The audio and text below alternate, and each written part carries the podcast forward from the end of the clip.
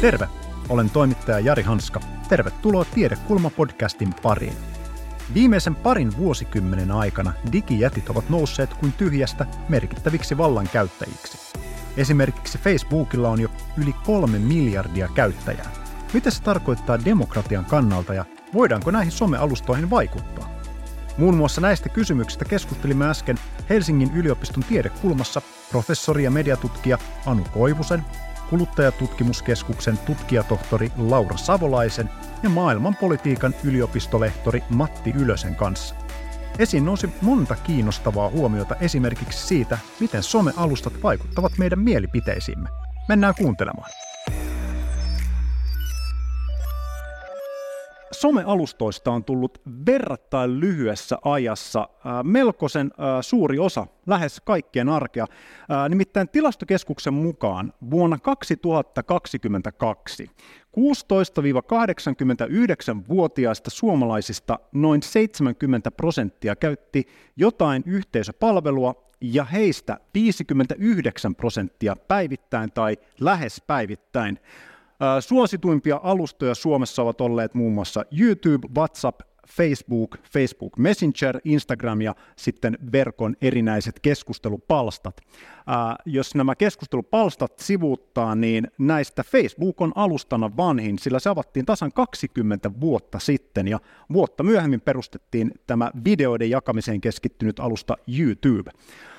Lähdetään Anu sinusta liikkeelle. Miltä tuota tämä somealustojen varsin lyhyessä ajassa tapahtunut nousu, niin miltä se näyttää mediatutkijan silmiin? No kyllähän se, äh, siis tämmöiset mediatutkimuksen itse niin tavallaan tavalliseen kieleen kuuluu puhe siitä, että jatkuvasti eletään jotain vallankumousta ja muutosta. Äh, mutta onhan se selvää, että sekä tuottamisen että vastaanottamisen tavat on, on, on muuttuneet radikaalisti. Se, siis kulttuurihan ei sinänsä kulttuuri muuttuu hitaasti. Sellaiset asiat, että mitkä, mitkä asiat on tärkeitä tai ää, millä asioilla on, on, on kellekin merkitystä, niin ne on tällaisia kulttuurisia prosesseja, mutta sitten juuri nämä kommunikaation tavat ää, ja, ja julkisen keskustelun edellytykset, niin kyllähän ne on muuttuneet suuresti ja nähdäänhän se esimerkiksi nyt näissä presidentinvaaleissa sillä tavalla hyvin selvästi, että vaikka meillä on niin kuin todella paljon erilaisia televisioituja tenttiä, niin niitä on myös verkossa, niitä on ollut livenä, ja sitten somekampanjoilla on ollut hirveän keskeinen, keskeinen rooli. Et jos ajattelee ihan jotain tämmöistä asiaa kuin vaalit, mm. niin millaiset oli vaalit 15 vuotta sitten ja millaiset ne on tänään, niin se on niin kuin tapahtumana ja tämmöisenä demokraattisena osallistavana tapahtumana hyvin erilainen. Mä itse ajattelen koko tätä kysymystä näistä sosiaalisen median alustoista hyvin paljon tämän intimisyydet datavetoisessa kulttuurissa IDA-hankkeen kautta, jossa me ollaan yritetty ymmärtää juuri sitä, että mitä tämä murros tarkoittaa erilaisten ryhmien ja käyttäjien näkökulmasta. Ja mä ehkä haluaisin vastata tuohon sun kysymykseen viittaamalla ikään kuin kahteen tällaiseen löydökseen, että yhtäältä ollaan, me ollaan oltu kiinnostuneita politiikassa toimivien, siis kansanedustajien tai nuorten poliitikkojen tai, tai erilaisten niin kuin poliittisten puolueiden viestiöiden näkökulmasta niin kuin suhteesta tämmöisen niin kuin viestinnän ja julkisen keskustelun dataistumiseen. Ja kyllähän siellä se kaikkein niin kuin selkein sävy on ikään kuin se mahdollisuus, että rajaton mahdollisuus olla yhteydessä. Ja siellä elää joku sellainen lupaus, joka on ollut jostain 90-luvun alusta asti mediapuheessa, että connecting people, että pääsee lähelle, on mahdollista viestiä, on niin rajattomat mahdollisuudet tulla tykö ja puhua. Mut sitten... Onko se lupaus, joka on toteutunut sitten, koska itsekin muistaa mm. näistä somealustojen esimarssin ajoilta, että, että nyt ää, demokratia tulee kaikkien äärelle, kun mediatalot poistuu tästä välistä ja ihmiset pääsevät suoraan itse kertomaan näkemyksensä kaikille muille käyttäjille, niin toteutuuko no to... tämä ideaali? No tuosta on niin kuin valtava tutkimuskirjallisuus olemassa, että miten, miten tuota esteellistä esteelliseksi se niin kuin sekä pääsy ikään kuin näille alustoille että mahdollisuus toimia siellä ja sitten toisaalta viestiä esteettömästi. Se on ikään kuin tämä vastakertomus. Mutta se, minkä mä haluan sanoa, on se, että tästä, niin kuin vielä tästä hankkeen näkökulmasta ikään kuin toisena tällaisena näkökulmana me tässä ää, koronapandemian yhteydessä haastateltiin erilaisia kulttuurielämän toimijoita, ikään kuin siitä, että minkälainen paikka some oli tämmöisenä vaikuttamisen ja koronasta keskustelemisen ää, alueena. Ja siinä niin kuin keskeinen löydös oli se, että, että, että sosiaalisen median alustoilla toimiminen oli tärkeää, mutta hirveän keskeinen piirre oli se, että kaikki epäili sitä, että onko tämä todellisuus, tiedänkö sen, mikä on tähdellistä. Siis että sosiaalinen media on niin kuin 15 vuodessa, vajassa 20 vuodessa niin kuin siirtynyt siitä, että se on mahdollisuus olla yhteydessä siihen, että käyttäjät ikään kuin arkisessa puheessa pohtii koko ajan sitä, että olenko kuplassa, tiedänkö kaikki, olenko relevantin tiedon äärellä. Siis se semmoinen, me kutsuttiin sitä niin kuin tämmöiseksi spekulatiiviseksi todistamiseksi, että koko ajan pitää epäillä, että haluaisin niin kuin luottaa tähän, minkä näen, minkä kuulen, mutta voinko? Eli, eli se on aika iso kierrähdys. Joo, harvo varmaan näki sitä tilannetta, että ää, 20 vuotta sitten, että pian ollaan tilanteessa, että jokainen meistä voi olla oman elämänsä epidemiologi ja, tota, tai virologia Kyllä. kertoa sitten, että mikä, mikä tässä koronapandemiassa on totta ja mikä ei. Tota, ää, Laura, sä olet puolestasi tutkinut ihmisen, ihmisten käsityksiä somealustojen algoritmeista, niin ää, miten merkittävä jalansijan nämä somealustat on saanut ää, yhteiskunnallisessa keskustelussa? Kuten tästä Anunkin vastauksesta kävi ilmi, niin kyllähän niillä on hyvin keskeinen rooli ja jalansija, mutta sitä on vaikeaa ehkä mitenkään yksiselitteisesti mitata. Mutta ehkä sitä voisi lähteä ajattelemaan sillä että se on niinku sekä jotenkin määrällinen että laadullinen se muutos, että määrällisesti siellä tapahtuu tosi paljon yhteiskunnallista keskustelua. Tosin kaikki keskustelu, mitä somessa tapahtuu, ei, ei ole sitä niin yhteiskunnallista keskustelua, sekin on ehkä hyvä, hyvä silleen muistaa. Um, mutta paljon sellaista keskustelua, mitä on ennen tapahtunut muualla, niin tapahtuu somealustoilla, ja sitten se on myös mahdollistanut ihan uudenlaisille niin kuin yhteiskunnallisille keskustelijoille sen äänen ja tilan, mikä voi olla myös hyväkin asia. Sitten laadullisesti somealustat muovaa niitä keskustelun reunaehtoja, eli minkälaisia niin kuin modaliteetteja tarjotaan ilmaisulle, uh, tekstiä, kuvaa, videota, kuinka pitkä se teksti tai video saa olla – ja sitten ne myös luo kannustimia muuttaa ihmisten niin kuin, toimintaa, esimerkiksi, että minkälaista sisältöä laadullisesti kannattaa tuottaa, jotta pääsee näkyville. Ja sitten mediatutkimuksesta puhutaan just tästä niin kuin hybridistä mediatilasta, eli ajatuksesta, että, että eri median muotojen, niin kuin keskeisinä nyt niin kuin journalistinen media ja sitten nämä somealustat, niin niiden logiikat kohtaa jotenkin kiertyy toisiinsa sillä tavalla, että on aika vaikea enää sanoa, että missä se niin kuin mm. somealustojen niin kuin reunat kulkee enää. Joo. Tuo on kiinnostavaa. Me mennään noihin ä, eri somealustoihin vielä tässä keskustelun vaiheessa vähän myöhemmin. Ä, Matti, ä, sä puolestasi johdat hanketta, jossa tutkitaan näitä digijättien valtaa, niin kerro vielä, että miten nämä digiyhtiöt on päässyt nousemaan tai vähän niin kuin varkain nämä älyttömän suuriksi toimijoiksi. Jos ajatellaan, että 20 vuotta sitten niin ei tämmöistä niin kuin keskustelua digijättien vallasta ja siitä, että miten meistä kaikista kerätään dataa, mistä asioista me tykätään, syödäänkö me jotain avokadopastaa ja näin poispäin, miten, miten sitä kaikkea hyödynnetään sitten markkinoinnissa ja muualla yhteiskunnallisessa vaikuttamisessa, niin miten tämä tapahtuu? Se on erittäin hyvä kysymys ja mä oon tehnyt Brysselissä nyt 40 haastattelua tähän näiden digijättien vaikuttamiseen liittyen. Ja siellä esimerkiksi komissiossa on tullut aika vahvasti niin kuin esiin se, että, että jäsenmaissakin oli aika pitkään semmoinen aika niin kuin optimistinen ajatus, että eihän tässä mitään, että että että hienoa, että tulee Google Mapsia ja hienoa, että tulee ilmasta sähköpostia ja, ja kaikenlaista tällaista palvelua. Uh, mit, miten näin sit, että et, et mistä syystä näin tapahtui? Uh, Toki siellä on niin kuin taustalla, jos mennään ihan tähän niin kuin piilaakson ideologiaan tietyllä tavalla, niin tietty semmoinen niin kuin anarkokapitalistinen ihanne, että tavallaan silleen, että ei, ei niin kuin sääntelyä ja ei, ei niin kuin, uh, että et, et tavallaan että se internet on tämmöinen niin kuin sääntelystä vapaa tila ja sitä niin kuin Silikon välissä on hyvin paljon, paljon edistetty että se on tavallaan aika syvällä siinä DNAssa siinä niin kuin tämmöisessä tietynlaisessa startup-kulttuurista, josta nämä on ponnistaneet nämä isot firmat. Sitten taas mitä tulee niin kuin tähän Eurooppaan, niin ehkä meillä on ollut sekä Euroopassa että myös Yhdysvalloissa niin aika pitkä tämmöinen niin kuin ainakin 70-luvulta, 80-luvulta jatkunut perinne, jossa ei olla niin kuin tämmöistä niin kuin liike-elämän rakenteelliseen valtaan suhtauduttu riittävän vakavasti että jos joku on vain halvalla myynyt palveluita tai tuotteita, niin se on katsottu riittäväksi sille, että okei, markkinat toimii. Mm. Ja nyt yhtäkkiä herätäänkin tämmöiseen tilanteeseen, mikä oli vaikka joskus Yhdysvalloissa niin kuin rautatieparoneiden aikaan, että hetkinen, että täällähän on toimijoita, jotka oikeasti monopolisoi tätä keskeistä infrastruktuuria, mihin meidän talous ja demokratia perustuu, ja se on ollut aikamoinen herätys sekä poliitikoille että tutkijoillekin myös. Onko tässä siis tietyllä tapaa vähän ongelma se, että kun paljon, voiko sitä verrata tietyllä tapaa tämmöiseen niin kuin yhteiskunnan perusinfraan. Suomessa tuli kova halo, kun äh, sähkön jakeluverkot aikanaan myyntiin, laitettiin myyntiin, ja se on semmoinen monopoli, että kukaan ei rakenna toista jakeluverkkoa rinnalle, niin, mutta kun tää, tavallaan tätä niin kuin ihmisten omaa dataa ja sitä, että millä tavalla he käyttäytyy, niin kukaan ei tavallaan niin kuin hallitse muuta kuin siltä omilta osin, ja sitten ihmiset tavallaan huomaamatta ovat myyneet sen, että kenelläkään ei ollut niin kuin omistajuutta, että pääskö tämä niin kuin vähän niin kuin vahingossa tapahtumaan?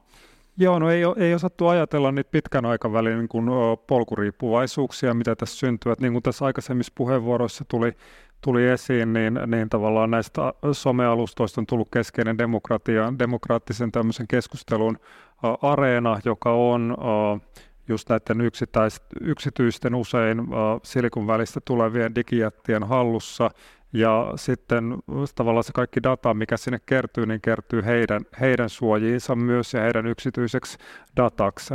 Ja tämä on nimenomaan tällainen, nämä on digitaalisia infrastruktuureja, kuten vertaisit, sähköverkko on tällainen konkreettinen infrastruktuuri, ja näistä on tullut uusia digitaalisia infrastruktuureita, joista me ollaan ihmisinä riippuvaisia, monet pienyritykset ja isommatkin yritykset on myös riippuvaisia näistä infrastruktuureista. Mm. Anu. Joo, tämä on mun mielestä te, niin kuin semmoinen teema, jossa, jossa joutuu tällaisen niin kuin tunnistamaan itsessään tällaisen kysymyksen äh, globalisaatiosta versus kansallisesta intressistä. Et nythän me puhutaan niin kuin koko ajan tosi paljon äh, niin kuin sotaretoriikan termein tällä hetkellä maailmantilanteesta ja, ja puhutaan niin kuin rajoista ja kaikesta muusta, mutta mutta jos ajattelee kulttuurin tuotantoa, taiteen tekemistä, ihan kaikkia taiteen muotoja, ajattelee journalismia, niin, ää, niin kyllähän se on niin kuin häkellyttävä ikään kuin se radikaali ikään kuin ää, riippuvuuden rakentuminen, että jokainen sisällön tuottaja, ää, missä skaalassa sitten onkaan, niin on sen saman ikään kuin algoritmisen todellisuuden, joka näihin, näihin globaaleihin digijätteihin liittyy, sen, sen arvoilla. Ja meillä tavallaan on niin kuin, ää, huomaamatta luovuttu ikään kuin sellaisesta ajatuksesta, että, että kansallisesti pidetään esimerkiksi huolta, niin kuin tämä kuulostaa niin kuin Mä rupean heti värisyttämään, kun mä puhunkin tällä äänellä, mutta että missä me kuulemme, suom, niin kuin missä me kuulemme, näemme, luemme suomalaista kulttuuria, miten siitä, mikä on se infrastruktuuri, joka sitä pitää hengissä, niin, niin siitähän me myös puhutaan. Me puhutaan mm. siitä demokraattisesta julkisuudesta, mutta me puhutaan myös niin kuin siitä kulttuurin infrastruktuurista koko ajan samaan aikaan. Tota, mä nostan tähän muutamia lukuja esille, jotta niin kuin hahmottuu tämä somealustojen valta. Valtaa voi käsitellä montaa kautta, mutta yksi, yksi tapa on tietenkin nostaa vähän rahasummia esiin, koska nämä digijätit on siis tehneet no ei voi sanoa, että monista ihmisistä, koska suhteessa maailman väkilukuun niin hyvin mu- harvasta joukosta ihmisiä satumaisen rikkaita. Ää, otetaan nyt tämä joukon yksi vanhimmista yhtiöistä, eli Facebook, joka oli jo vuonna 2006 internetyhtiö Yahoon kirjoissa miljardin dollarin arvoinen. Ää, Yahoo teki siis silloin tarjouksen, ää, että voisi ostaa ää, Facebookin miljardilla dollarilla. Tuolloin käyttäjiä Facebookilla oli vasta 7 miljoonaa.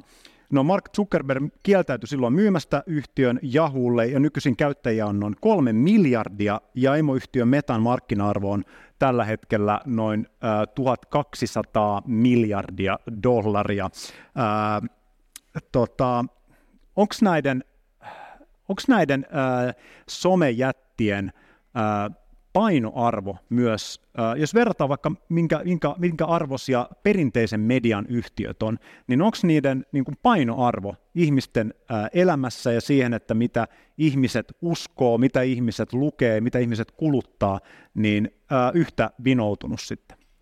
Onko tässä tämmöinen niin kuin mieletön ylivoima näillä someyhtiöillä? No ainakin tässä on siis se, että mitä noihin markkina-arvoihin paljon liittyy, on oletus siitä, että se monopolisaatio jatkuu. Että tämähän oli tämmöinen 2010-luvun iso muutos tavallaan, että aikaisemmin sijoittajat katsoivat aina, että no kuinka paljon saa vuosittain tuottoa, mm. ja sitten 2010-luvun tämän halvan rahan, halpojen korkojen aikana, niin yhtäkkiä tulikin sellainen niin kuin iso sijoittajajoukko, joka alkoi katsoa, että hetkinen, että ei me halutakaan nyt, ei me tarvita vuoden sisään voittoa eikä kahden eikä viiden vuodenkaan, jos me nähdään, että tästä tulee tällainen niin kuin monopoli, tietynlainen infrastruktuurivallan edustaja, jolloin se tavallaan se markkina-arvon kasvupotentiaali on valtava ja sitten sit sen myötä tulevat joskus tulevaisuudessa tulevat tuotot on myös valtavia, että niistä se ainakin kertoo. Mutta aika monen täytyy uskoa siihen, että yhtiön arvo nousee sinne 1200 miljardiin dollariin, joka on aivan käsittämätön summa. Anu.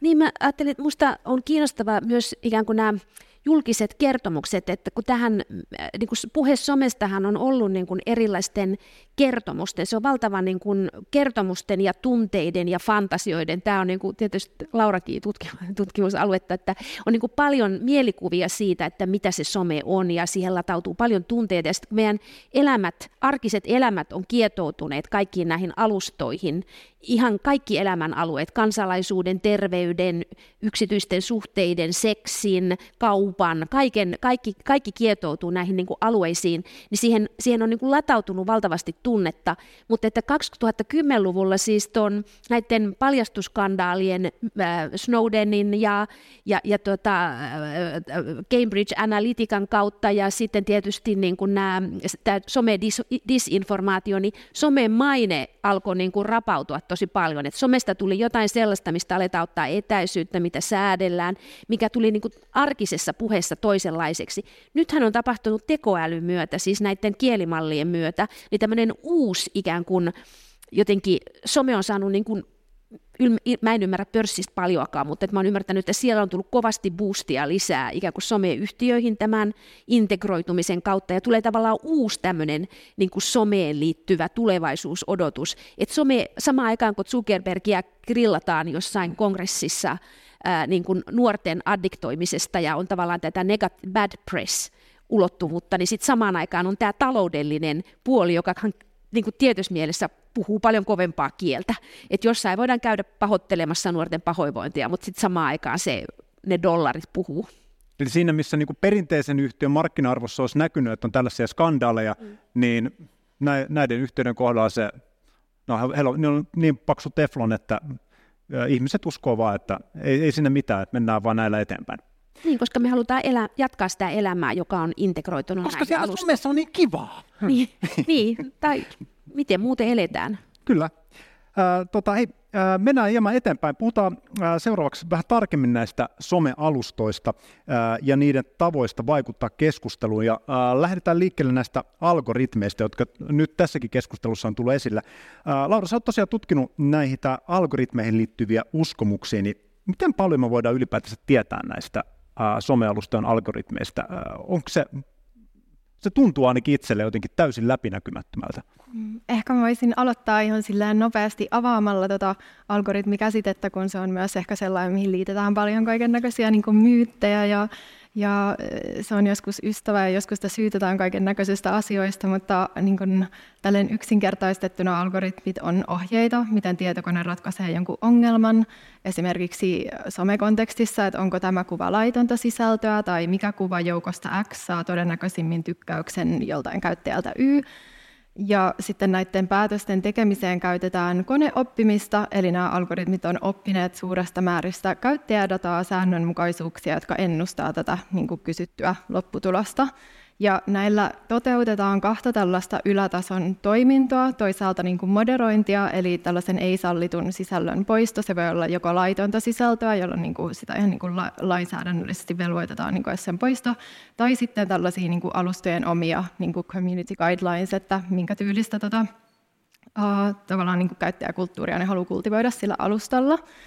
Um, ja sitten äh, ei ole mitään, tai usein on sellainen Instagram-algoritmi on tällainen, tai TikTok-algoritmi tekee tällaista, mutta ei ole mitään yhtä algoritmia alustalla, vaan siellä on monenlaisia algoritmeja ja koneoppimismalleja, jotka vuorovaikuttaa keskenään. Esimerkiksi vaikka Instagram feed ja sitten tämä Explore-sivu, niin ne pyrkii vähän eri asioihin, että siellä feedissä sä haluat nähdä sun ystävien sisältöä, ja sitten siellä Explore-pageilla sä haluat nähdä ihan uusien sisällöntuottajien sisältöä, niin sitten niissä täytyy myös olla vähän eri niin kuin algoritmiset äh, menetelmät. Ja me ei tosiaan voida tietää näistä kovin spesifisti, että ne ei tietenkään ole mitään niin kuin avointa koodia, ja vaikka olisi, niin me ei nähdä sitä dataa, äh, mihin, äh, mistä ne algoritmit ovat oppineet, mutta tietoa saa kyllä, tai on ylätasolla esimerkiksi poistettujen kuvien määrä jollain tietyllä aikavälillä tai minkälaisia asioita painotetaan suosittelussa. Esimerkiksi niin kuin just Instagram-reelseissä on, ää, vaikuttaa enemmän siihen suositteluun se, ei se, että vaikka kuinka pitkään sä katsoit videota, mutta et, et klikkasitko sitä tai näin. Ja tämä läpinäkyvyystermi, niin tätähän usein, niin kun, tai tämä on vähän sellainen parjattu termi, koska itsessään se on aika läpinäkymätön termi, että mitä sillä tarkoitetaan. Läpinäkyvyys tai teknologian läpinäkyvyys voi johtua ainakin kolmesta eri tekijästä. Yksi on tiedon puute, eli jos käyttäjä ei ymmärrä sen teknologian niin toimintaperiaatteista, ei ole vaikka Joo. lukenut siitä asiasta, niin silloin se teknologia on tälle käyttäjälle läpinäkymätön. Sitten niin kuin läpinäkymättömyyttä tulee myös siitä, että data ja algoritmit on yrityssalaisuuksia ja yritysten omaisuutta, ja ne voi päättää aika pitkälle, että miten ne niistä viestii.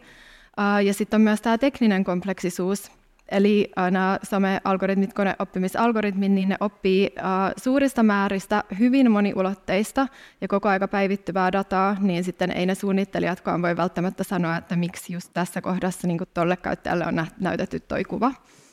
Uh, mutta sitten tämä niinku EUn uh, uusi alustaregulaatio, tämä Digital Services Act, niin py- pyrkii purkamaan uh, uh, vähän tätä niin kuin läpinäkymättömyyttä sekä suhteessa käyttäjiin että suhteessa niin kuin, uh, regulaatiota niin kuin toteuttavien tahojen suuntaan, mutta on vielä epävarmaa, että miten, miten se toteutetaan, että jos sitä tietoa annetaan jotenkin vaikeassa muodossa tai, tai sitten sen käyttäjän täytyy mennä läpi monet valintaboksit, jotta saisi sitten vaikutettua sen niin kuin suosittelujärjestelmän toimintaan itselleen, niin sittenhän ne ei tule saamaan siitä kauheasti, kauheasti irti.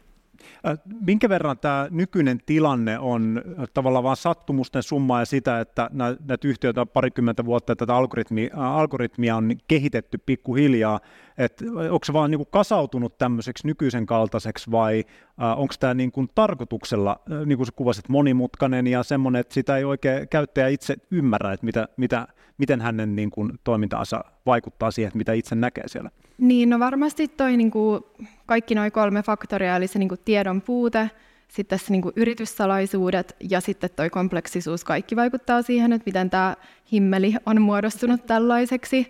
Mutta kyllähän niin kuin, tavallaan se sellainen niin kuin big data-ideologia on se, että, että kunhan vaan kerätään koko aika enemmän dataa ja se niin kuin koneoppimismallien avulla mallinnetaan, niin sitten saadaan jotenkin silleen parempaa päätöksentekoa, parempia suositteluja. Mutta sitten on ehkä käynyt ilmi, että näin ei, näin ei ihan ole, tai että et on vaikea haastaa sitä, että onko ne parempia, kun kukaan ei oikein ymmärrä, että miksi ne on niin olleet ne päätöksiä sella, päätökset sellaisia kuin ne, ne on, millaisiksi ne on muodostunut. On.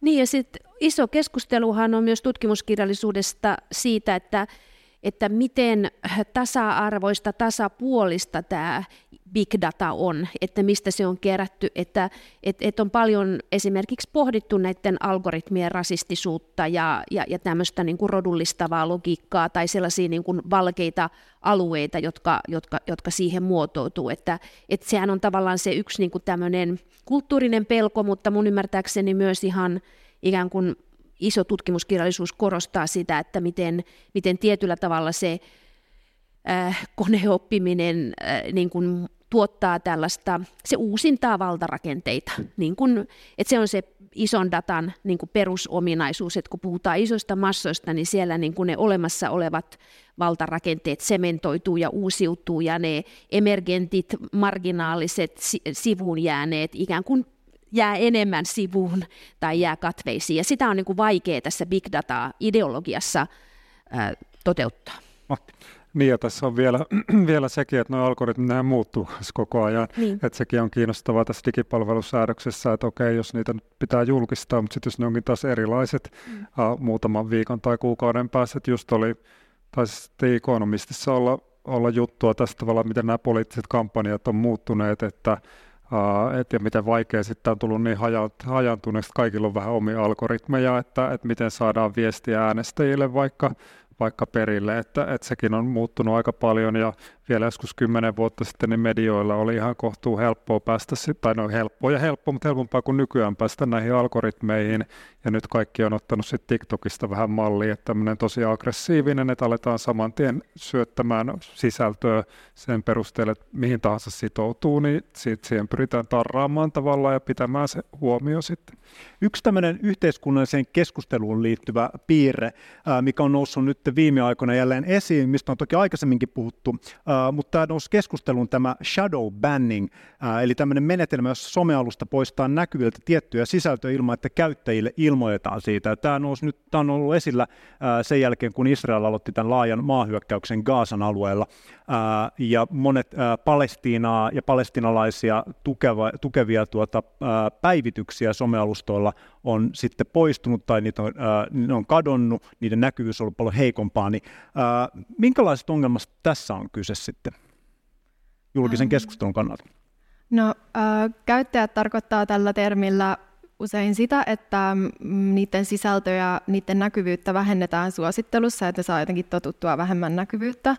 Ja tästä oli ihan kiinnostava kyselytutkimus vuonna 2002 Amerikassa tehty, jossa todettiin, että 10 prosenttia käyttäjistä uskoi tulleensa shadowbannätyksi. Ja minusta tässä ehkä sellainen niin kuin, tavallaan keskeinen ongelma on tällainen niin kuin epäluottamus tähän alustahallintaan, että jos alustat on internetin hallitsijoita tai ainakin yksiä niistä, niin se on ihan perusperiaate, että sääntöjen pitäisi olla näkyviä, jaettuja ja ymmärrettäviä ollakseen niin kuin oikeutettuja.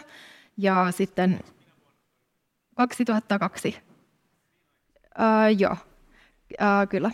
Uh, saattaahan olla, että nyt tässä on sitten niin kuin päivittynyt se luku, että en, en tiedä niin kuin, uh, uudemmista kyselytutkimuksista tästä aiheesta. Ja sitten on ihan tiedossa, että tällaiset moderaatiokäytännöt ja algoritminen niin kuin moderaatio, niin se vaikuttaa suhteettomasti just marginalisoiduissa asemissa oleviin ihmisiin, vaikka niin kuin non, epänormatiivisissa kehoissa oleviin tai seksuaalivähemmistöihin ja näin.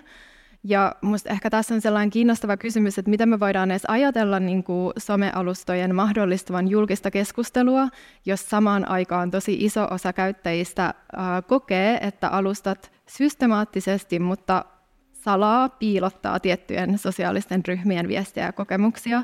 Että musta siitä menee niin kuin matto alta vähän koko tästä niin kuin julkisen keskustelun idealta jonain paikkana, jossa voidaan tuoda esiin yhteiskunnallisia mer- yhteiskunnallisesti merkit, merkittäviä kokemuksia ja ajatuksia.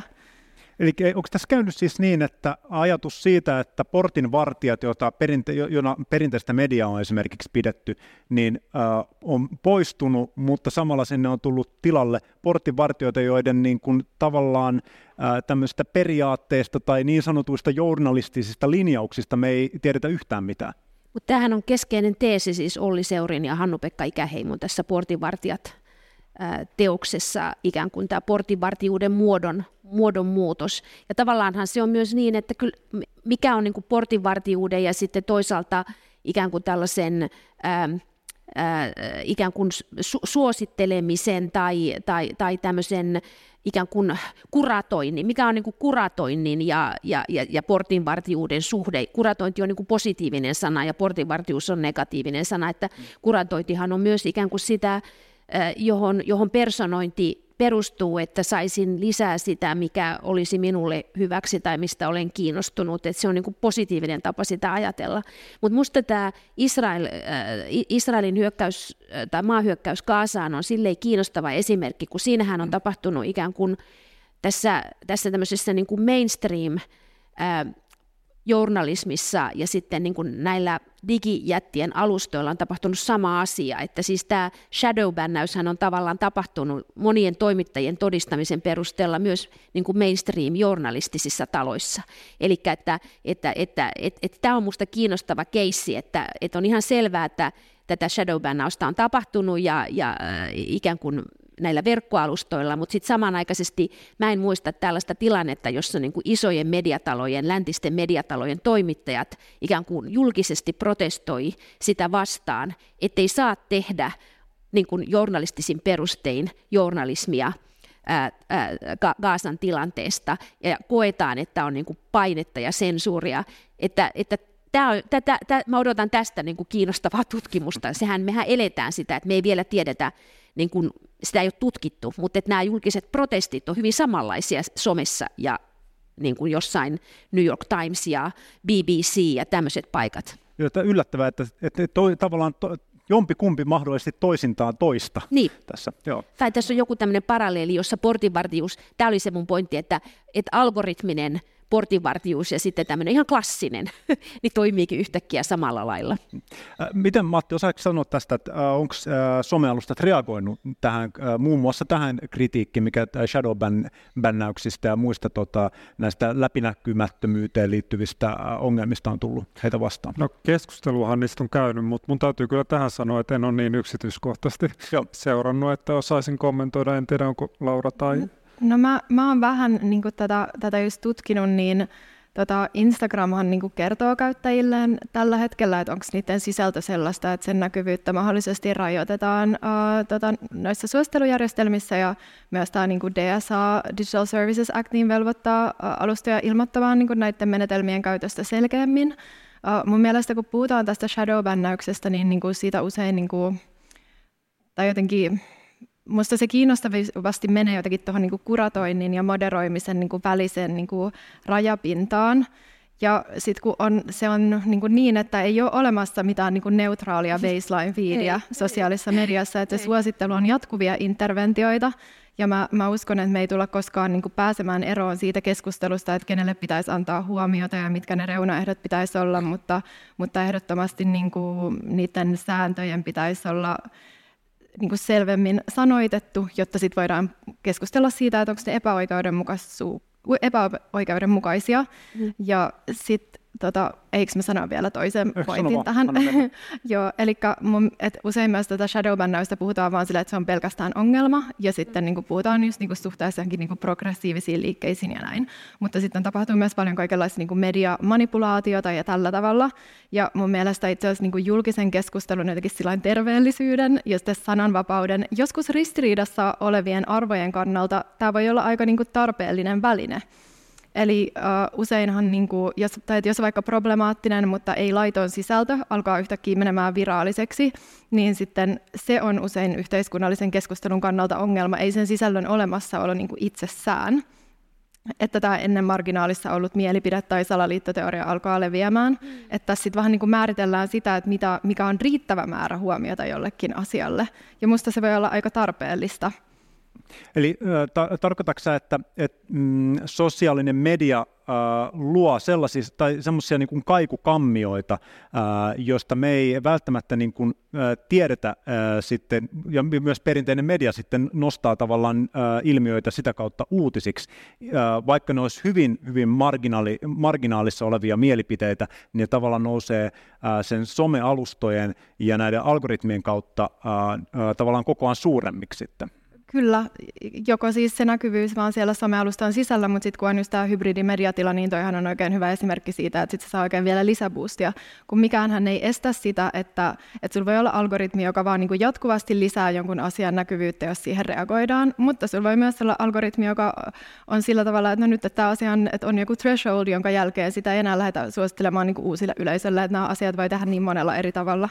No. tämä on jo ehkä vähän siihen eri somealustojen väliseen keskusteluun menemistä, mutta nythän tämä on just tällainen, että tutkija ei muista, mistä yliopistosta oli kysymys, mutta siis The Guardianhan julkaisi tämän uutisen tästä Andrew Tate-ilmiöstä, joka perustuu, oliko se nyt LSI, eh, London School of Economicsin vai UCL, University of Londonin tutkimukseen, jossa oli, jossa oli niin kuin pohdittu sitä, että miten on päädytty tilanteeseen, jossa niin kuin 60-30 miehet niin kuin kokee feminismin suurena uhkana ja suhtautuu sukupuolten tasa-arvoon täysin toisella tavalla kuin esimerkiksi suurten ikäluokkien edustajat tai, tai, tai nykyiset keski-ikäiset ihmiset, ja siinä oli niin kuin pohdittu tämän someen merkitystä, sitä, että se oli niin kuin osa sitä tutkimusta, että oli tehty koeasetelmia, jossa oli niin kuin luotu nuoria miesprofiileja, jotka käy kerran katsomassa jonkun Andrew Tate TikTok-jutun, ja sitten niin kuin tutkittu sitä, että miten se miten, miten se algoritmi alkaa tuutata samanlaista sisältöä niin kuin todella paljon. YouTuben yhteydessähän on tehty tätä myös paljon, joka on vähän niin kuin eri ilmiö kuin tämä shadow banning, vaan nimenomaan juuri tämä, että more of the same, että saat niin kuin lisää sitä ja mit, mi, mi, minkälaisia yhteiskunnallisia vaikutuksia tässä on, että että tämä on mun mielestä tässä niin kuin että algoritmeista on niin äärettömän, me, niin kuin, koska vallasta on vaikea puhua yhteiskunnallisena ilmiönä, niin me paikannetaan sitä valtaa erilaisiin paikkoihin. Ja algoritmeissa me kuvitellaan tosi paljon kaikenlaista valtaa ja salaliittoja ja vaikka mitä tahtoa ja voimaa ja kuka vete, niin kuin joku, me Elon Musk on niin kuin ilmiönä kuva sille, vallalle, mutta sitten samanaikaisesti, niin kuin, että miten me päästään kiinni tähän faktiseen vallankäyttöön. Että meillä on niin kuin, tutkimusten kautta, me nähdään niin kuin, että ilmiöt syntyy, vahvistuu, ja sitten me, niin kuin, se vaeltaa, niin kuin kuvasit, tavallaan mm. semmoiseen myös ikään kuin vielä olemassa olevaan journalistiseen julkisuuteen ikään kuin faktana ja, ja, ja ilmiönä, jota tarkastellaan. Tämä oli erittäin hyvä esimerkki, tämä Andrew Tate. Mä otan tämän äh, rinnalle tota, esimerkin Suomesta. Äh, jos mennään näihin vähän näihin somealustoihin, niin Suomalaisessa politiikan keskustelussa on nimittäin nostettu useamman kerrankin esiin se, että etenkin perussuomalaiset hallitsee tuota, TikTokin käytön poikkeuksellisen hyvin ja tuota, että he, heillä on paljon näkyvyyttä siellä. Labore teki vuosi sitten tutkimuksen, jonka mukaan TikTokia käyttävien nuorten 15-29-vuotiaiden keskuudessa perussuomalaisten kannatus oli 32,9 prosenttia, kun se äh, muutoin tässä ikäluokassa äh, niiden keskuudessa, jotka eivät TikTokia käyttäneet, oli 21,8 prosenttia. Äh, perussuomalaiset oli siis äh, molemmissa ryhmissä äh, suosituin, mutta siinä oli aivan merkittävä 10 prosenttiyksikön äh, ero tässä kannatuksessa. Niin, äh, mistä tämä kertoo? Voiko siis yksi alusta vaikuttaa niin paljon? No yksi, yksi on ainakin siis, siis toki just tämä TikTokin algoritmi aggressiivisuus, että se alkaa syöttää sitä, mitä katsoo, ja nämä on usein siis tämmöiset niin kuin, vaikka maahanmuuttoteemat, niin tämmöisiä hyvin tunteita herättäviä teemoja, uh, mutta kyllä se kertoo myös osittain ehkä muiden poliittisten liikkeiden epäonnistumisesta, että ei olla onnistuttu luomaan sellaisia niin kuin yhtä lailla puhuttelevia maailmanselityksiä, että mikä meillä nyt on maailmassa pielessä, ja mistä se johtuu ja mitä sille pitäisi tehdä tilanteessa, jossa meillä on vaikka taloudellinen epätasa-arvo niin kuin ennätyksellisellä tasolla globaalisti ja Suomessakin se on kasvanut ja meillä niin kuin valtaa keskittyy tällaisille nykyajan rosvoparoneille niin, niin sanotusti, niin tota, tästä esimerkiksi siis to, toimittaja tutkija Naomi Klein mm. käsittelee erinomaisesti uudessa Doppelganger-kirjassaan, jota ei vielä ole suomennettu, mutta toivottavasti tullaan suomentamaan just tätä teemaa, että miten vaikka Steve Bannon Trumpin, Trumpin tämä tota, taustatekijä niin on onnistunut ottamaan tämmöisiä teemoja, mitkä aikaisemmin ollut vaikka Jenkeissä demokraattipuolella joku kauppapolitiikan, kauppasääntöjen epätasa-arvo ja tällaiset, ja niin kuin näyttää ihmisille, että hei, tässä on ongelma ja tämä koskee teidän arkea, ja samaan aikaan kun muut poliitikot ei ole sitä pystynyt tekemään että molemmista suunnista etsisin syyllisiä tähän niin sanotusti. Anu, äh, onko niin, että tuota, tämä johtuu tästä ää, äh, TikTokin tavallaan populistisia sisältöä suosivasta algoritmista vai onko onko niin, että muut liikkeet on epäonnistuneet siinä, että eivät osaa heittäytyä, ainakaan heittäytyä populistisiksi siellä TikTokissa? No siis Minusta tämä on, niinku iso, mä tää on niinku iso kysymys puolueiden muutoksesta. Et mä ajattelen, että tätä pitää niinku miettiä jollakin tavalla, että miten demokraattista politiikkaa tehdään, että meidän puolueet on muuttunut vaaliorganisaatioiksi ja viestintäorganisaatioiksi, siitä on nyt puhuttu jo parikymmentä vuotta, ja, ja tota, varmaan on ihan niin kuin, todella aiheellista kysyä, että mitä ne on olleet nämä suunnitelmat, onko ne niin kuin, onko keskittykö, onko muut puolueet keskittyneet liikaa ikään kuin siihen kätevimpään 24-7 lehdistötilaisuuteen entisessä Twitterissä, nykyisessä Xssä?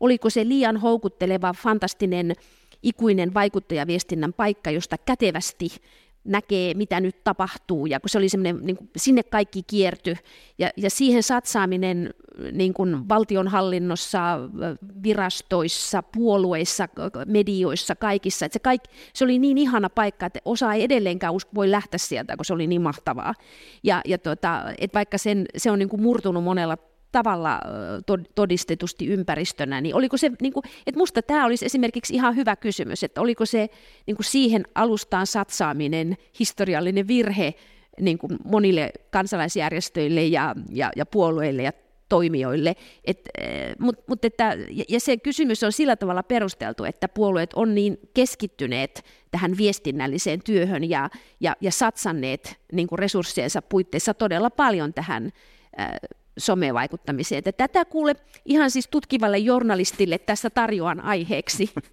Kiitos, kiitos. Pitää pistää tuota korvan taakse, kun palaan tuonne työpaikalle. Tuota, sä nostit tässä tämän Twitterin, joka on kokenut, tai nykyinen X, joka on kokenut aikamoisen muodonmuutoksen sen jälkeen, kun Elon Musk osti tämän pikaviestisovelluksen vuonna 2022 äh, noin 44 miljardilla dollarilla. Aika harva varmaan ajatteli, että voi tulla tämmöinen yksi Ukkelson ja lyödä tuota niin sanotusti pinon rahaa pöytään ja ostaa tämmöisen alustan, jota nimenomaan todella monet julkiset organisaatiot myös käyttää keskeisiltä osin viestinnässä. Ja, ja, tota, ja sen jälkeen se on tapahtunut monia muutoksia. Siellä ää, johto pistettiin uusiksi, ää, näitä bännättyjä, eli potkut saaneita käyttäjätilejä palautettiin, julkisesti rahoitettuja media, mediatalojen tilejä ryhdyttiin merkitsemään tällaisella valtion mediatäppäyksellä, joka siis yleensä viittaa sitten tämmöisissä niin kuin, ää, diktatuurisissa ää, val- tai tämmöisissä niin kuin yksipuolueen maissa oleviin va- ää, tuota, valtion medioihin. Ää, ja tota, lisäksi Musk hölläsi tiettyjä tota, vihapuheen vastaisia rajoituksia siellä. Ja, no, lopputulema on se, että erään arvion mukaan niin, tuota, tämä käyttäjän aktiivisuus on laskenut Maskin hankittua tämän yhtiön niin noin 16 prosenttia. Niin, ää, onks, minkälainen muutos tämmöinen on, että yksi ihminen voi tulla, jolla on paljon sitä rahaa, rahaa takana, niin pystyy tulemaan ostamaan tämmöisen ison, ison tota noin, sosiaalisen median alustan. Ja onko tämä johtanut jonkinnäköiseen heräämiseen tämän kysymyksen tiimoilta? No on tuossa ainakin tämä niinku pitkä, pitkä perinne jostain koko tähän modernin talouden globalisaatioon liittyen, että tavallaan omistus hajautuu ja ja niin kuin kaikki johtamiskäytännöt yhdenmukaistuu ja, ja niin poispäin.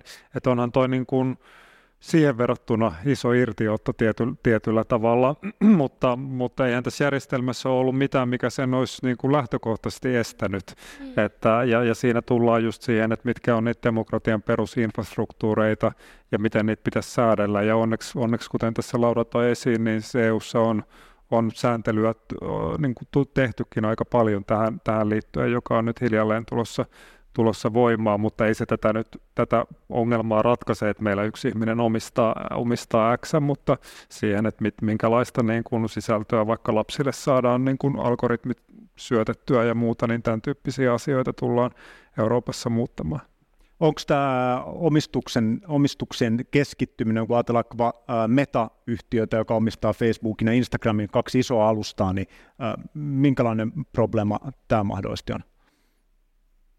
No siis kyllä, siis kuten tässä nyt on tullut, tullut eri, eri puheenvuoroissa todettua, niin, niin se, että nämä on, näistä on tullut tämmöisiä demokratian ja yhteiskunnan perusinfrastruktuureita, niin tota, onhan se huolestuttavaa, että siellä on niin paljon valtaa yksittäisillä ihmisillä, jotka tota, vaikuttaa tietysti hyvin globaalisti, globaalisti. Ja tässä tietysti vaikka tämä sääntely tulee, niin siinäkin tietyt, niin kuin vaikka Euroopassa sitä saadaan tehtyä ja Yhdysvalloissa sitä voitaisiin tehdä ja niin poispäin, mutta sitä näitä skandaaleja on ollut niin kuin, uh, globaalisti myös, missä näitä niin kuin alustoja on, vaikka niin kuin rohing, rohingojen asema ja erilaisten tämmöisten vähemmistöjen asia globaalisti, niin tota, sitten on se kysymys, no missä määrin näitä sääntöjä saadaan sitten aidosti niin kuin vaikka Euroopan ja Yhdysvaltojen ulkopuolelle vietyä. Anu.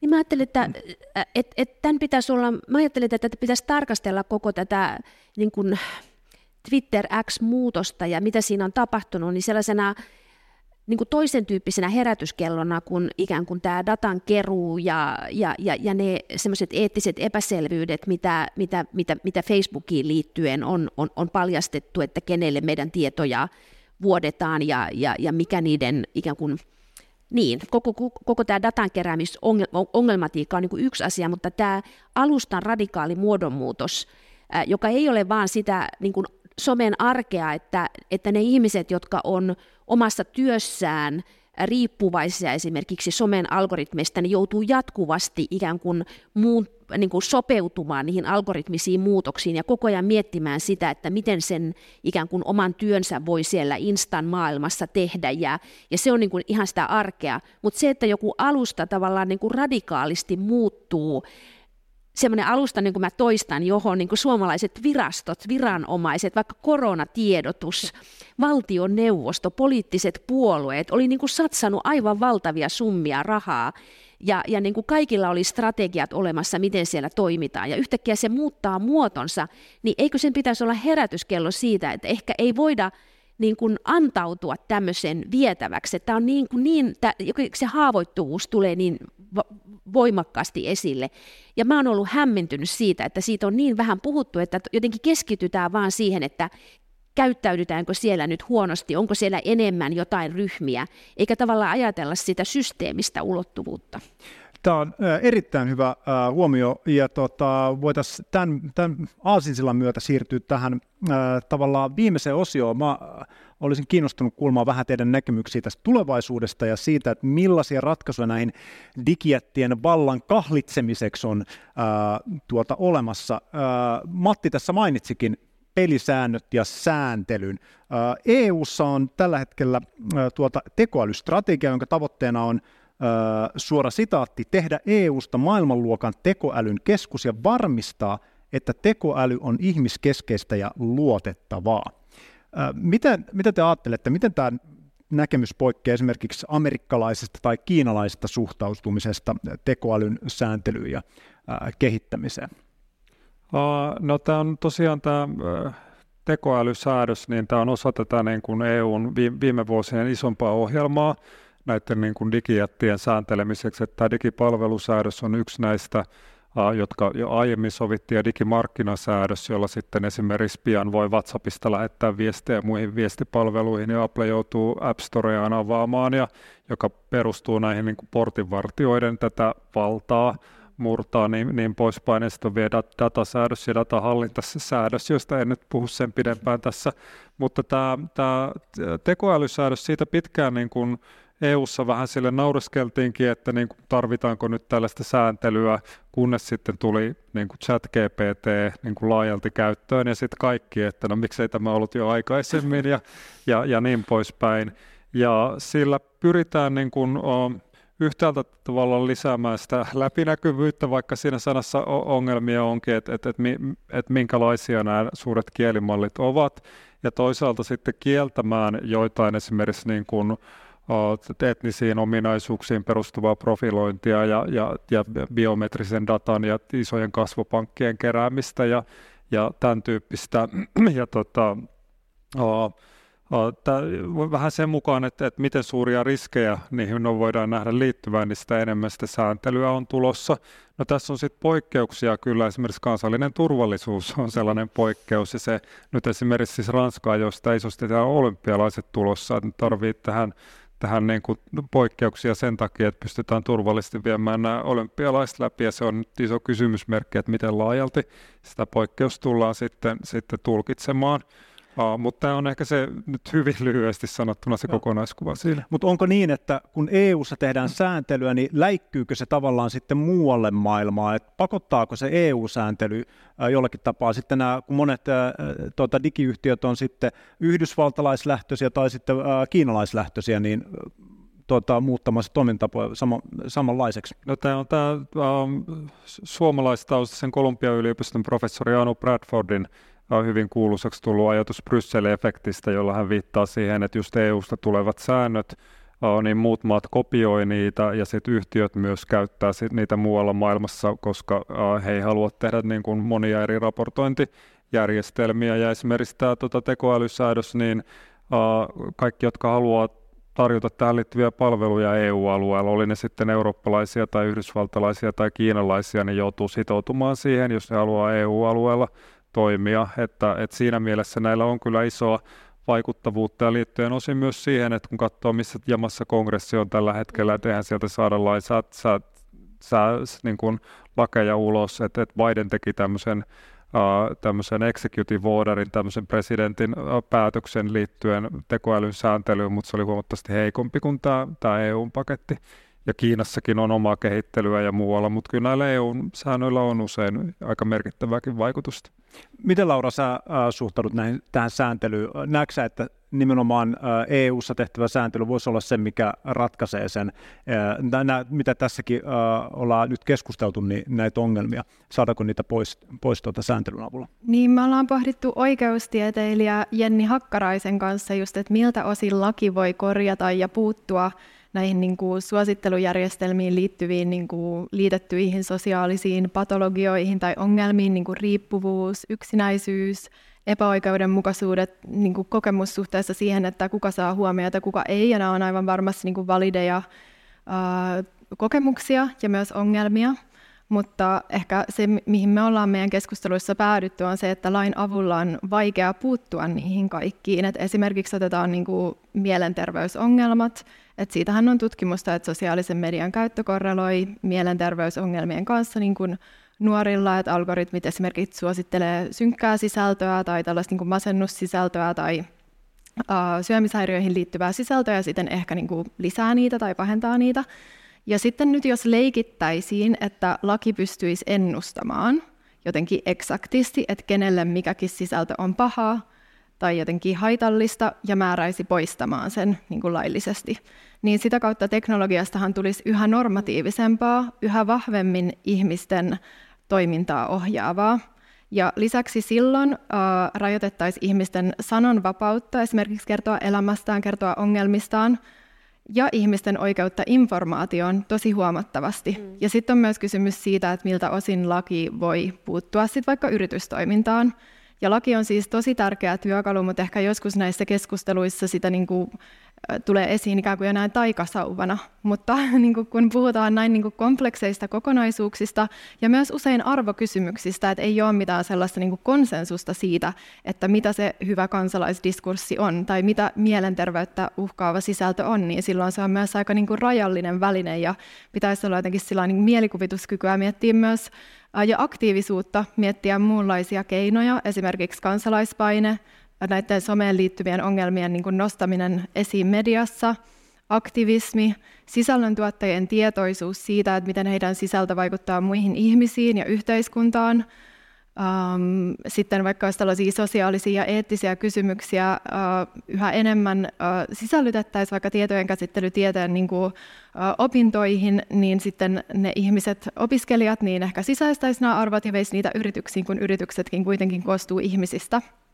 Ja ehkä myös sekin, mitä mä itse mietin, että kun somejätit posit tai puhuu itsestään tosi innovatiivisina teknologiatoimijoina, niin uskoisi heidän pystyvän jotenkin silleen niin kuin keksimään ja innovoimaan, että miten suositella kiinnostavaa, viihdyttävää, relevanttia sisältöä ilman, että se olisi yhteiskunnalle ja yksilöille toksista. Että on monenlaisia tapoja just tehdä suosittelija, suosittelua, että aina samaa, vaikka on jotain yllätyksiä, nostetaanko myös pienempien sisällöntuottajien sisältöä esiin, ja tästä niin kuin tulevaisuuden jotenkin korjaamisesta ja näkemyksistä minusta yksi hyvä esimerkki, joka voisi just lisätä sellaista kilpailu, äh, siis äh, mielikuvituskykyä, on nämä julkisen median palveluiden algoritmit, Eli julkisen median palvelut niin kehittää monet omia suosittelujärjestelmiä, niin kuin vaikka Yle Areena, että suositellaan ihmisille sisältöä. Silloin kun ne pohtii, että miten tämä suosittelujärjestelmä toimii, niin niiden pitää myös miettiä, että miten ne operationalisoisi niiden tällaisia institutionaalisia arvoja, jotka määrittää julkisen median toimintaa, kuten äh, vaikka kansanvalta, tasa-arvo, sivistys ja monipuolisuus, ja sieltä voisi saada ehkä sellaista niin inspiraatiota ja mielikuvitusta, että miten tuoda tällaisia tällaisia arvoja tasapainottamaan sitä niin kuin engagement-metriikoiden maksimointia, mille tämän hetken suosittelujärjestelmät noilla isoilla alustoilla perustuu. Anu, miltä tämä kuulostaa? Joo, tämä herättää niin kuin sen kiinnostavan kysymyksen. Mä tällä hetkellä ää, vedän tutkimushanketta, jossa tutkitaan Yle, Ylen, y, y, Ylen satavuotista historiaa ja, ja, ja erityisesti tutkitaan Yleä kulttuuritoimijana.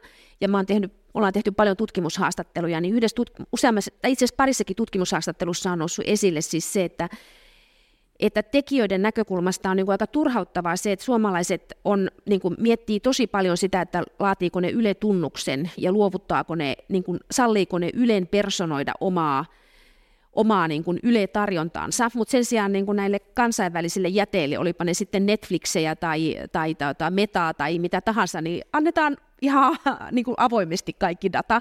Että se on vähän niin kuin sama kuin se, että, että Suomessa ilmeisesti lääketieteellinen tutkimus turha, turhautuu siihen, että me ei haluta antaa meidän bionäytteitä niin kuin toisiokäyttöön vapaasti ja tuota, pidetään niin kuin niistä tiukasti kiinni, joka estää niin kuin sitten taas lääketieteellistä tutkimusta. Että me tavallaan Mä, ajat, tä, mä niin kuin linkitän tämän siihen, että mä pidän niin kuin tätä EU-tason keskustelua niin kuin todella tärkeänä siinä, että ne yrit, se yrittää niin kuin luoda sellaista kieltä, joka poikkeaa näiden yhtiöiden kielestä.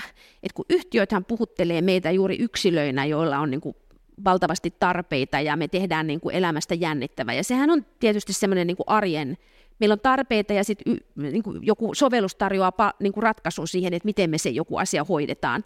Mutta se on niin kuin sitä sellaista niin kuin yritysmarkkinointikieltä, niin tämä EU-kieli niin kuin pitää jollakin tavalla kiinni sellaisesta, että me ollaan kansalaisia ja me yritetään pitää niin kuin asioita säätelyn, demokraattisen keskustelun ja läpinäkyvyyden piirissä, ja sehän ei ole niin kuin täydellistä se ei ole täydellistä, eikä, eikä lain, niin kuin la, la, lakia säätämällä ei voida niin kuin yhteiskuntaelämän ongelmia tai valtataisteluita tai muita ratkaista kuin vain tiettyyn mittaan.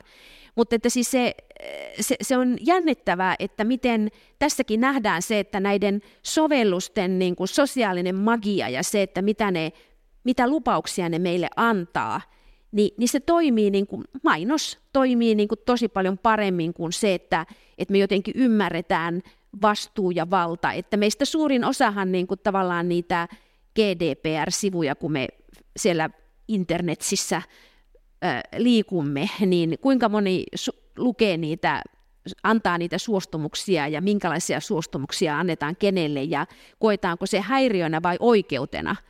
Ja, ja, ja, ja jollakin tavalla niin kuin se on myös tätä tällaista, mä oon niin tämmöinen puolueiden ja poliitikkojen ja demokratiajärjestelmän vastuuttajat. Mä ajattelin, että niin kuin pitäisi jaksaa jauhaa sitä, miten tärkeää se on, että, että vaikka monessa kohdassa on tehty virheitä ja reagoitu liian myöhään ja kaikkea, niin yritetään pitää kiinni siitä, että on muutakin kieltä kuin tämä Nokia Connecting People ja siihen sisältyvät fantasiat. Matti. Joo, kiva, että vaikka yleisradio ja kansalaisuuskieli kieli nousi tässä esiin. Että hyvin useinhan, kun me puhutaan jostain tietyn politiikkasektorin ongelmista, niin ne ratkaisut haetaan aina vain siitä sektorista. Just, ja joo. tässä esimerkiksi, niin että et niin kuin toit tuossa alkupuolella esiin, että no meillä on vaikka, että miten suomalainen kulttuuri vaikka voi ja tämän tyyppisiä, niin siihen voidaan vaikuttaa siihen, että miten meillä tuetaan tai ollaan tukematta kirjallisuusalaa, hmm. lehtialaa, pienlehtituki leikattiin just hmm. pois ja, ja, ja, ja media-alaa myös meidän mitä nyt mediatutkijoiden kanssa on jutellut, niin meidän mediapolitiikka on aika paljon jäljessä Ruotsia vaikka ja monia muita maita. Että tämän tyyppisillä keinoilla me voitaisiin niin kuin vahvistaa niitä muita tiedontuotannon ja kansalaisuuden instituutioita, jotka toimii vähän niin kuin tasapainottavana voimana tälle algoritmien vallalle. Hei, otetaan tähän loppuun vielä tämmöinen nopea kierros tuota, koska tämä jotenkin menee helposti jotenkin synkeäksi tämä tuota, kaikki tämä ä, algoritmit ja mi, minkälaista tota, maailmaa ä, somealustat luo, niin ä, jos teillä vaan suinkin on, niin kertokaa joku vinkki, että millä tavoin ä, me voitaisiin itse vähän vaikuttaa siihen, että millaista dataa meistä kerätään tai millä tavalla sitä käytetään tai ä, joku näkemys siitä, että mitä vähintäänkin pitää ymmärtää somealustoista. Kuka haluaisi aloittaa? Onko teillä jotain? Joku kädenojennus sieltä? Laura. No, m- mä niin kuin tiesin, että sä niin kuin kysyt tätä kysymystä, mutta mä lähdin ehkä niin kuin, tota, niin yksityisyysvinkkejä hän on aika paljon, mm. niin mä lähdin ehkä miettimään tätä silleen yksityisyyden arvon sijaan sellaisen niin kuin autonomian arvon kautta, että sitä niin kuin helposti olen havainnut niin kuin ympärillä ja keskustelussa ja itsessänikin joskus, että helposti kun käyttää noita somealustoja paljon, niin jotenkin alkaa luottaa siihen, että ne osaa just kertoa sen, että mikä on relevanttia, mikä on, mikä on tärkeää, mikä on arvokasta, niin sitten jotenkin niin kuin yrittäisi silleen, niin kuin vastustaa sitä niiden sellaista, ettei anna niille sitä valtaa suhun, vaan että, että, niin kuin, että se, jos sä niin kuin lasket jotain matemaattista yhtälöä, niin sitten varmaan kannattaa luottaa laskimeen, mutta jos sä niin kuin pohdit sitä, että mikä on niin kuin elämässä tärkeää tai näin, niin sitten se, siihen luottaminen ei varmaan ole niin järkevää, niin ehkä sellaisen niin kuin tilan luominen niin kuin itselle pohtia niitä omia arvoja ja kiinnostuksen kohteita, jotka saattaa löytyä sieltä somen ulkopuolelta vaikka. Hyvä. Anu? Niin mä, mä ajattelen tosi paljon sen, yksi tämmöinen visio, joka liittyy tähän niin kuin silloin 90-luvulla puhuttiin uusista teknologioista, koko tämä digitaalinen todellisuus, että kaikista tulee tuottajia, kaikista tulee luojia ja kaikista mm. tulee sisällöntuottajia.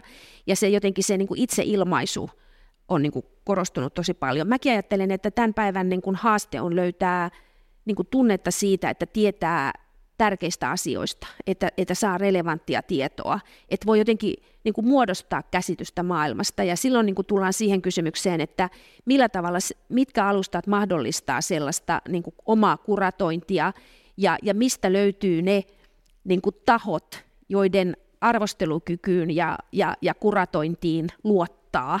Ja mä ajattelen, että tämä on niin kuin, tekee mieli mainostaa siis Oskari Onnisen hienoa TikTok-juttua Longplayssä viime viikolla. Ja eilen oli, taisi olla eilen kulttuurikoktailissa hyvä TikTok-keskustelu juuri, juuri ikään kuin siitä, että, että ei, ei, ei pidä mennä niin kuin sellaiseen ähm, helppoon ja laiskaan jonkun alustan demonisointiin, vaan pitää niin kuin tunnistaa, että nämä samat tämmöiset algoritmiset lainalaisuudet toimii niin kuin näillä kaikilla alustoilla, ja sitten pitää miettiä, että mitä ne omat, niin kuin, mikä, on itse, niin kuin mikä tekee siitä omasta elämästä, niin kuin, mitä tarvitsee siihen, ja, jos, ja, ja, ja mikä alusta tarjoaa niin kuin itselle mahdollisuuden ää, jotenkin rakentaa sitä somesisältöä itselle mielekkääksi. Tämä on mun mielestä se niin kuin perusjuttu.